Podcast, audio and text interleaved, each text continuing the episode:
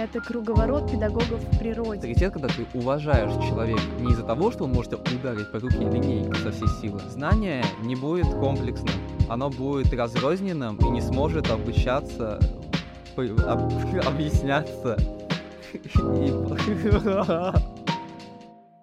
Всем привет, с вами ваш Вам подкаст. Меня зовут Валя. А меня зовут Артем. И сегодня у нас новый выпуск Вам дебатов. И что мы будем сегодня обсуждать? Сегодня мы обсудим, что же важнее, система образования или хороший педагог. Это очень актуальная тема. Если ты знаешь, 2023 а, год был объявлен годом педагога и наставника. Какова вообще роль педагога в современном обществе? Педагог все еще остается крайне важным, ведь как-никак без педагога мы не бы все не обучались. Но при этом система образования тоже играет важную роль тут. И может даже более важную. Ну, это мы сегодня посмотрим, но в моем понимании педагог — это, в принципе, человек, который передает тебе свой опыт, который делится не только знаниями по учебным дисциплинам, но и вдохновляет, что ли, своим примером и дает тебе какое-то направление в жизни. И система образования здесь играет не самую высокую роль.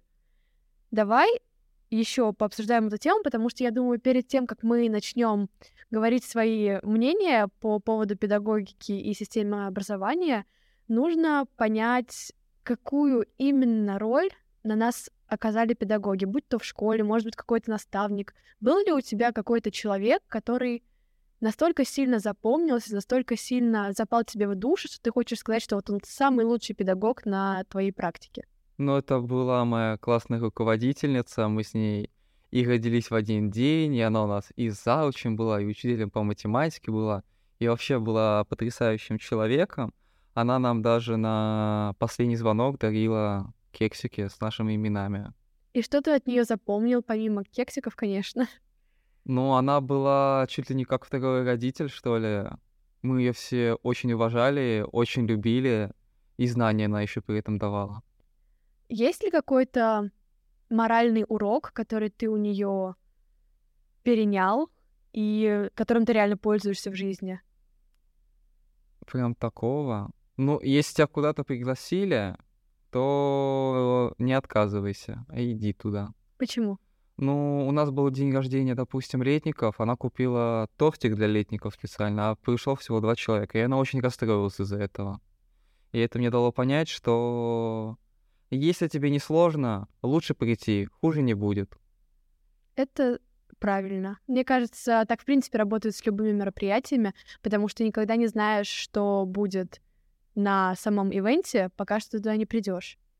У меня был э, педагог, тоже, который оказал на меня большое влияние. Причем здесь я бы не хотела рассматривать педагога именно школьного педагога или, в принципе, из какого-то учреждения Тут скорее образ педагога в нашей жизни. У меня было несколько таких людей.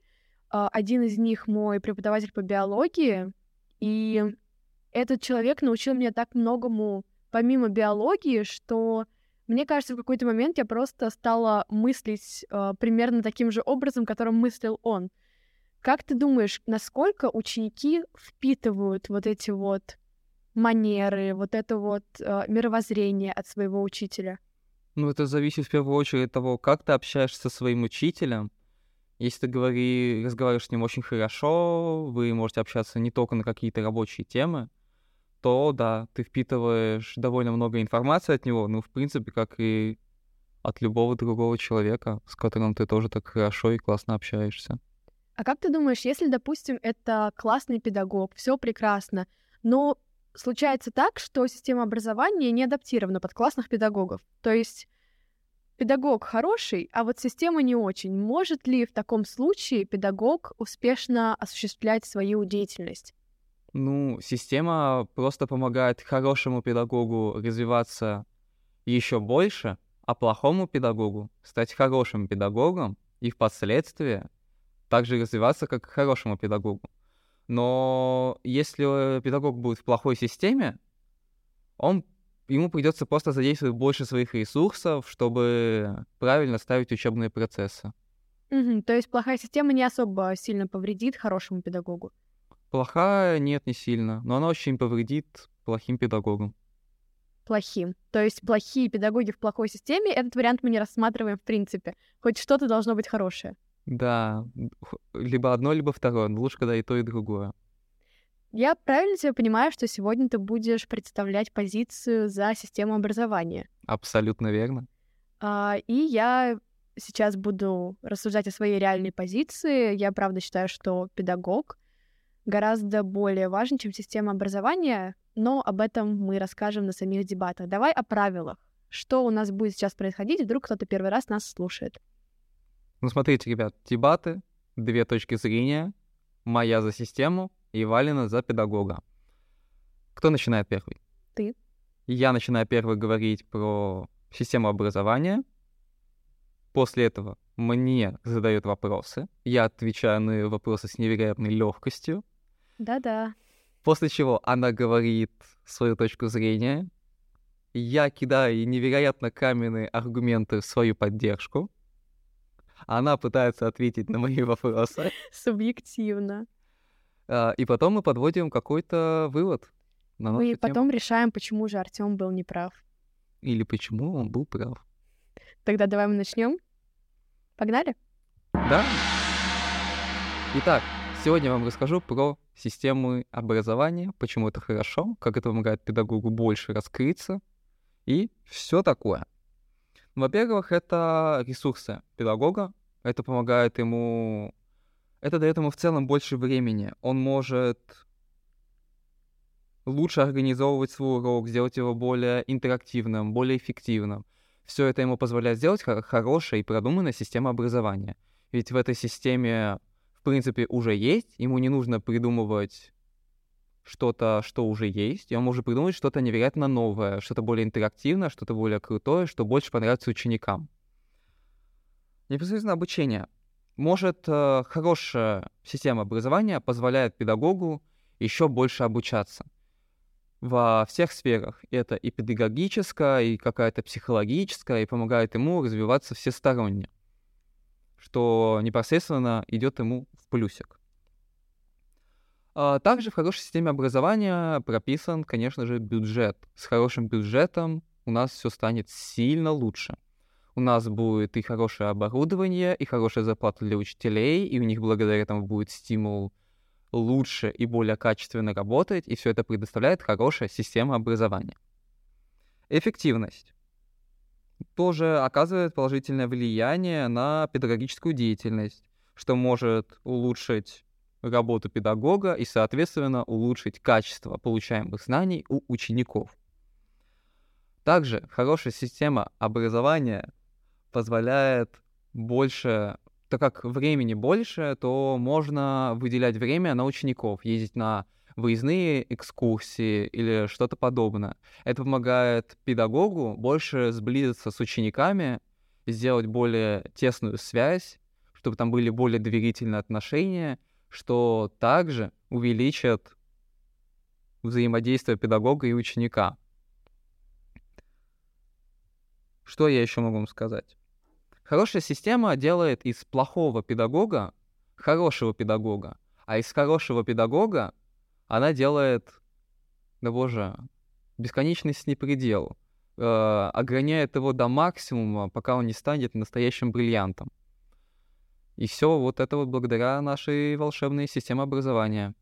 А если система... Что могу сказать, про, кстати, про педагога? Педагоги же бывают разные, и, в принципе, хороший педагог — это довольно редкое явление. Причем это может являться как и фактором обучения у педагогов, потому что система образования может не распространяться не только на учеников, но и на учителей, которые должны его получать, то плохо поставленное образование учителей также не помогает им развиваться. А хорошая система делает все лучше, все более качественно. Педагог знает, что сказать, что сделать.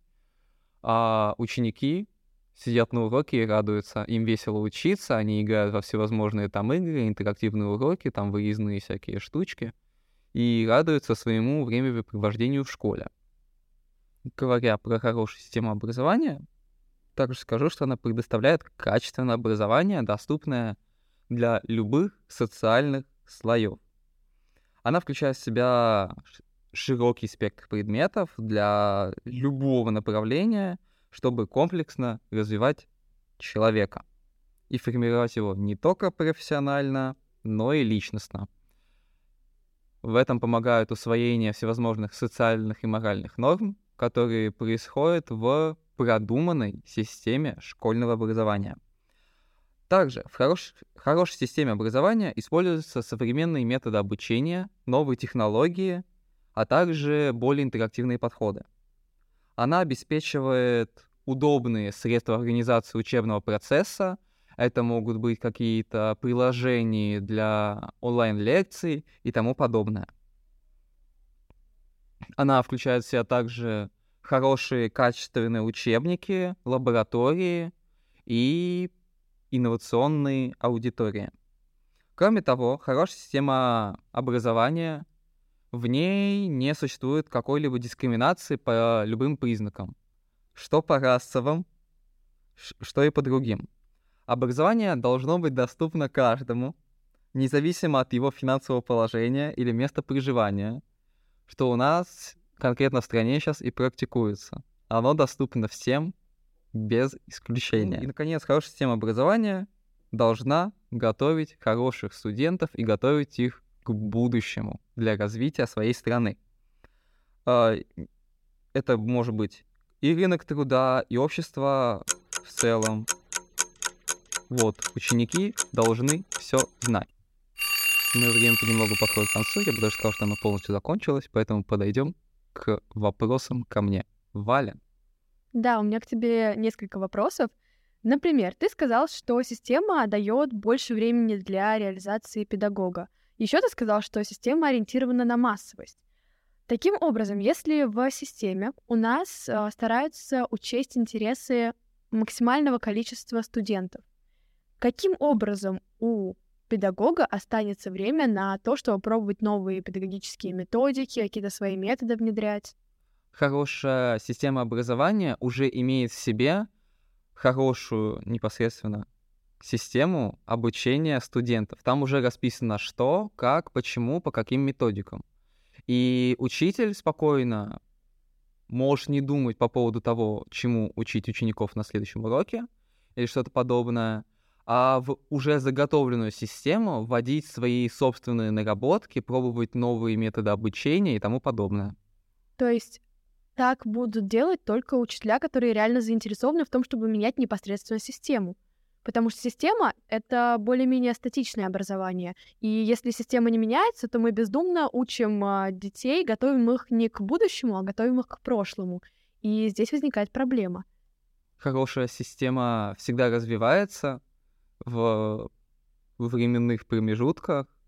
И вот, благо... если учитель заинтересован, то он спокойно по своей инициативе вводит для себя какие-то новые вещи, и если это хорошо заходит, он пишет какую-то работу о том, что вот есть такой-то, такой-то метод, он так-то, так-то помогает, и его принимают. Окей, все, я тебя поняла. А еще ты сказал, что у нас есть две классификации учителей, хорошие и плохие. Это, скорее всего, так, но давай посмотрим, если у нас такая хорошая система образования, которая обучает исключительно хороших специалистов, откуда у нас плохие учителя? Ну, говоря, что это прям плохие учителя, ну, мало ли где они обучаются. Зависит от инициативности непосредственно ученика.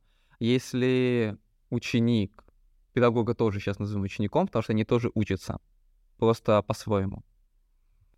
Если нет инициативности, если человек в этом не заинтересован и в целом обучается этому через силу, то даже самая хорошая система образования и даже самый хороший педагог не помогут этому ученику стать хорошим квалифицированным специалистом.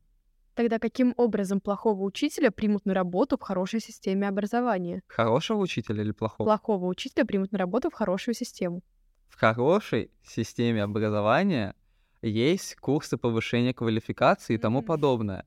И в теории даже самого плохого учителя можно загладить углы и он станет довольно хорошим, наверное, преподавателем. Аргумент, конечно, так себе, но допустим. Еще ты упомянул очень интересную вещь. Система образования исключает дискриминацию. Каким образом, в твоем понимании, она это делает? Тем, что предоставляет доступ к образованию всем желающим? Не только в этом, в целом, к... не только к образованию, но и в целом к каким-то внутренним услугам, которые там есть, будь то медицина, психолог и тому подобное. Но а так, да, наверное, это можно назвать доступностью в целом образования. Это помогает поставить вот эту вот массу людей на один такой социальный лист под названием «Я ученик», где они взаимодействуют между собой и радуются жизни. Угу. Вне системы образования радоваться жизни крайне сложно, понимаю. И еще вот такой вот вопрос на размышление. Если образование без общей системы невозможно, как точнее сейчас, ты сказал, что система позволяет нам, в принципе, обеспечивать образование.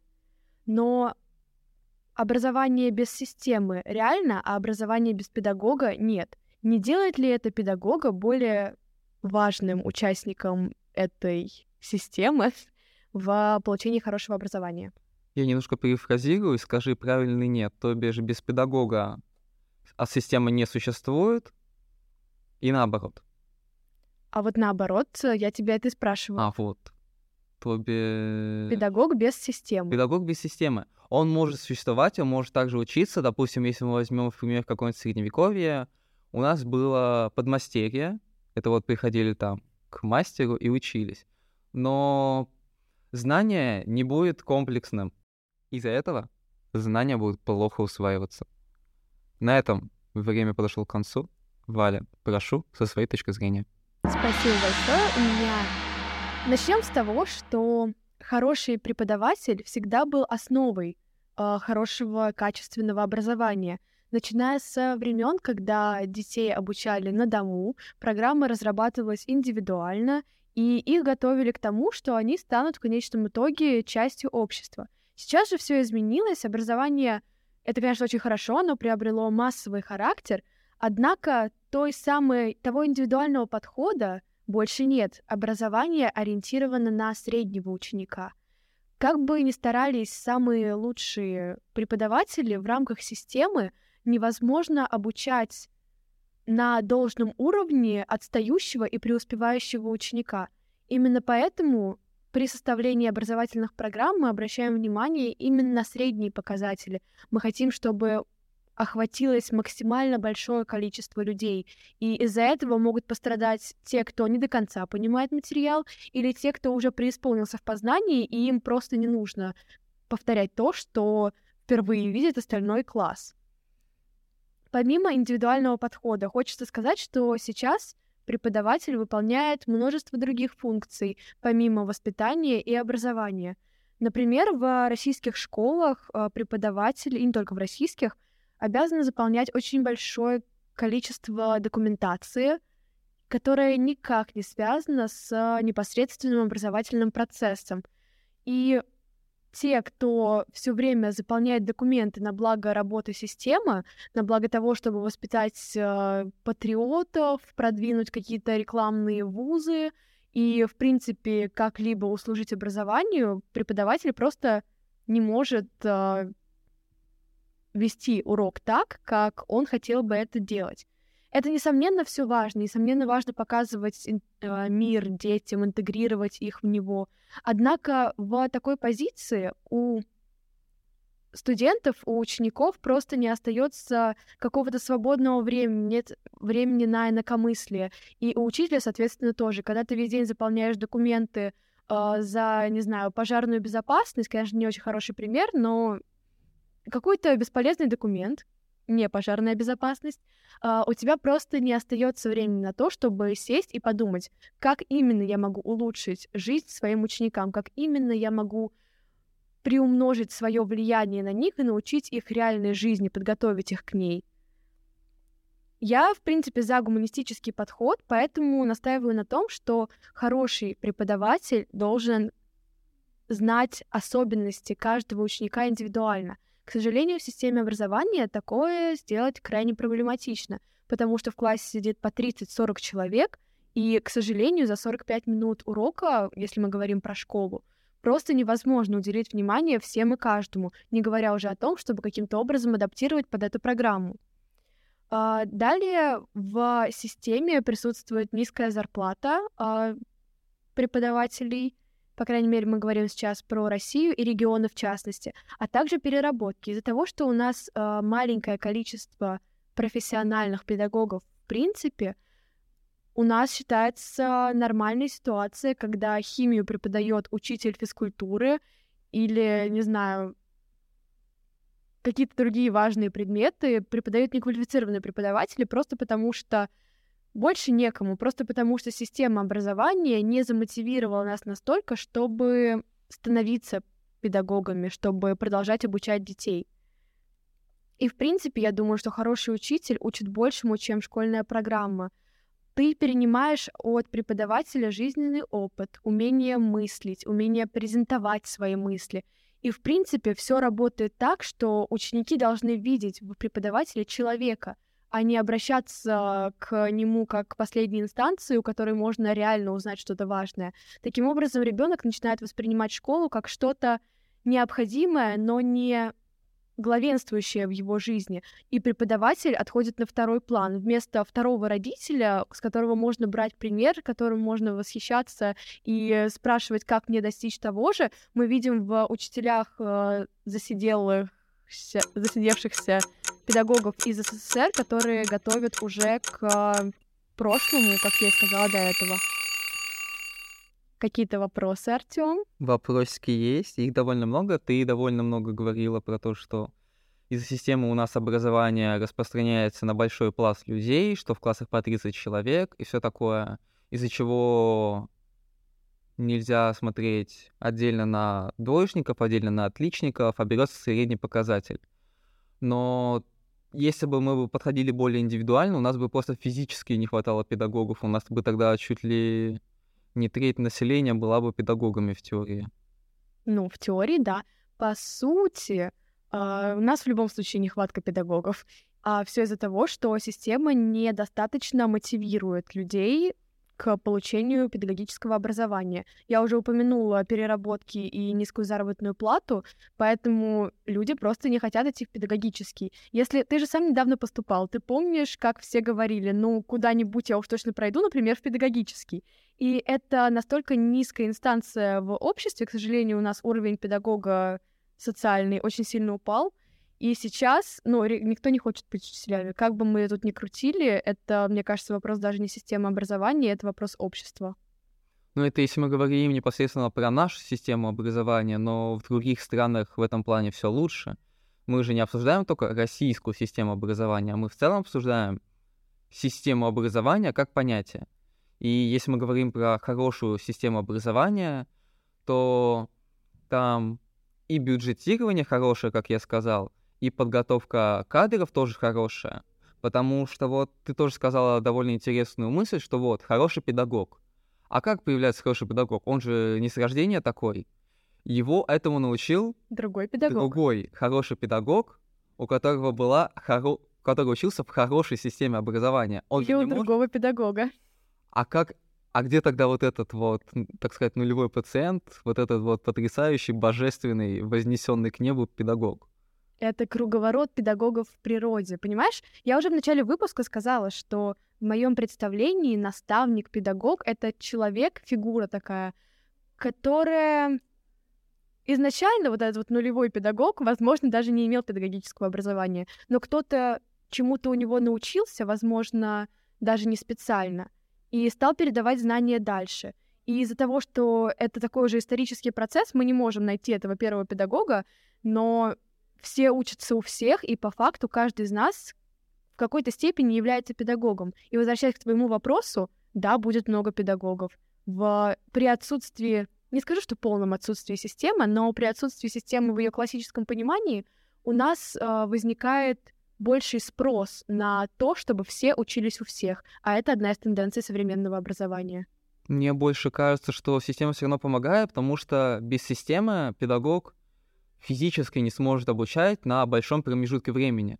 Рано или поздно он забудет какую-то тему, он забудет что-то сказать ученикам, а, без всех этих учебников и тому подобное, а это все признаки системы образования, это и учебники, и определенный учебный план с э, важными темами, которые обязательно нужно пройти. Ведь если не будет хорошо расписанной системе, то педагог может просто забыть о чем-то и просто не сказать об этом. Он может передать свой личный опыт, рассказать, что вот как жить, проживать жизнь, но при этом может просто не научить самому предмету. Он может забыть там что-то, не досказать. А насколько важно в формировании мировоззрения ученика э, закон Ома, я не знаю, вот, к примеру, допустим, ну правда, учитель забыл о нем, забыл о нем рассказать, не посчитал это достаточно важным. Ну и ладно, он нашел как другими способами привлечь ученика в эту науку. И уже посредством саморазвития студент сам придет к тому, что он выучит этот закон Ома. Ну, такое случается крайне нечасто. Я бы даже сказал, иногда даже не случается. Ну, ладно, даже не знаю, что тебе тут ответить. Ты сдаешься, все понятно. Ни в коем случае. А 45 минут про на урок. Ты сказала, что это мало, ничего нельзя рассказать, и ничего не хватит. Угу. Но я читал одну очень интересную теорию, что нельзя долго учиться, потому что ты перестаешь концентрироваться, концентрироваться и прям думать, думать. Ты начинаешь уже плавать в знаниях, так сказать. Я тоже читала эту статью, и скорее моя претензия была не к тому, что у нас всего 45 минут для того, чтобы научить ребенка, потому что это по факту так. А, потом дети, там, не знаю, второклассники, их просто не будет с тобой, не будет витать в отдельном мире, считать вороной, разговаривать с Петей из соседней парты. Тут скорее про то, что за 45 минут невозможно научить 30 детей. А, на педагогике мы проходили исторический процесс, и, например, была такая штука, как метод, метод Ланкастера — это когда студенты садились в одной большой аудитории, преподаватель рассказывал первым рядам тему, Первые ряды учили второй ряд, второй ряд учил третий ряд. И, само собой, к последнему ряду знания улетучивались. Тут примерно то же самое. Система Ланкастера охватила большое количество людей, но научила по факту только первых. И я думаю, в уроке работает все примерно так же, потому что, ну, правда, 30 человек с своими мирами, с своими какими-то индивидуальными заморочками. Ну, невозможно сделать так, чтобы каждый и все понял. Ну, это если мы говорим, что вот никто ничего не поймет, система же предусматривает то, что у людей будет определенная интерактивность в их занятиях, благодаря чему материал любой усваивается сильно проще. И на каких-то интерактивных уроках все все быстро схватывают, все все понимают, и у всех все хорошо чаще всего. В идеальном мире, да. Теперь, я думаю, можно отречься от наших позиций на дебатах и поговорить по фактам.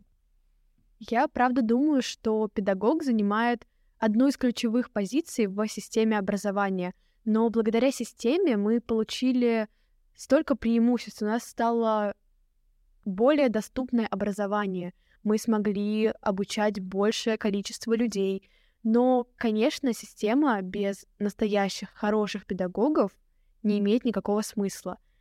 Но благодаря ей мы имеем тех специалистов, которых мы имеем сейчас, и мы имеем реальных педагогов. Ты что думаешь? Я считаю, что одним из главных элементов является система, но при этом педагоги в ней тоже крайне важны, как минимум потому, что школьную систему образования составляют особые хорошие педагоги. Если бы не было бы хороших педагогов, то а кто бы создавал бы хорошую систему образования? Тоже верно. А как ты думаешь, возможно ли система образования без педагога в принципе, например, посредством искусственного интеллекта или каких-то образовательных платформ? Это, в принципе, на любой вопрос, связанный с искусственным интеллектом, можно ответить почти одинаково. В принципе, можно, но если в системе случается ошибка, то ее не заметят, случится другая ошибка, это начнет все накапливаться и начнется восстание машин. Что-то у меня дежавю с каким-то из наших предыдущих выпусков. Но я тебя поняла. В моем же представлении педагогами, правда, могут являться абсолютно все, потому что так или иначе ты наставник определенных людей и передаешь им свои навыки. Это могут быть какие-то более младшие твои друзья, которых ты учишь уму, разуму, а, даже если это не относится к каким-то наукам, это наука жизни, и ты в любом случае выступаешь в вот в этом образе наставника и преподавателя. Я считаю, что хороший педагог, хороший прям педагог сам создает, создает свою систему образования и потом передает свою систему образования другому педагогу. И эта система образования с каждым разом все становится все лучше и лучше, и рано или поздно доходит до идеала, и в этой уже системе образования может находиться любой педагог, использовать ее и по этой системе обучать других людей. А давай поговорим еще про систему образования. Какой должна быть вот эта вот идеальная система, в которой идеальные педагоги? Идеальная система образования. Образование доступно всем, диск... социальной дискриминации нету, все равны, у учителя хорошая зарплата, в целом у школы хорошее финансирование, и у учителя в целом появляется больше времени. Ему не нужно придумывать что-то сверхновое, у него есть много своего времени, он создает какие-то свои интересности и таким образом учит других людей. Мне кажется, ли ты описал э, школы в Советском Союзе? То есть э, образование доступно каждому, никто не выделяется, у учителей хороший авторитет. Ты считаешь, что было здорово? Ну, не сказать, чтобы прям авторитет. Нет, но ученики должны быть на одном уровне, чтобы не было дискриминации, чтобы один не травил другого, и не было вот этих козлов отмущения, которые, увы, у нас частенько есть в школах. Это Крайне буллинг. печально, да. Про авторитет. Авторитет важен, но какой авторитет? В советское время частенько боялись учителей, потому что от учителя могло и прилететь. А я говорю про немножко другой авторитет. Авторитет, когда ты уважаешь человека. Не из-за того, что он может ударить по руке линейкой со всей силы, а потому что, что это человек, на которого можно положиться, человек, который много знает, который может тебя научить, и именно поэтому ты его уважаешь. Это принцип взаимного уважения, причем не только учителя, но и ученика. То есть, когда мы существуем вот в этом вот равном комьюнити, равные среди равных, здесь у нас идет речь не про коммунизм из СССР, а здесь мы говорим именно о моральной стороне образования. Учиться должно быть в радости, учиться нужно на протяжении жизни. И это одни из э, лейтмотивов в современном образовании. На этом, думаю, можно поставить точку. Красивая была фраза. Э, Качественное образование — это то, к чему стремится современное общество, и это, думаю, можно обсуждать очень долго. Мы здесь все не разберем, но заслуга педагога и заслуга системы есть в том, что большинство людей сейчас, по крайней мере, в нашей стране обучаются в школах и думают о своем будущем. Полностью с тобой соглашусь. Что я еще могу вам сказать, ребят? У нас есть почта. Почту можно найти у нас в описании и написать то все, что угодно. Отзыв, пожелания, личные мемуары или просто пообщаться с нами. Мы ждем любые ваши записи и готовы на них отвечать. Да, а также у нас есть группа ВКонтакте, в которой вы найдете бэкстейдж с наших записей, а также посты с релизами новых выпусков. Мы всех вас там ждем, также открыты к общению через группу ВКонтакте. И на этом мы будем заканчивать. Как тебе выпуск, Артем? Мне очень понравилось. Мне очень нравится обсуждать образование. Мне кажется, это получается гораздо живее и особенно в формате вам дебатов. Кстати, по поводу формата мы тоже очень сильно ждем ваших отзывов, сохраняем мы его или нет, и как мы двигаемся с вами дальше. Поэтому с вами был Ваш вам подкаст. Всем пока-пока. Пока-пока.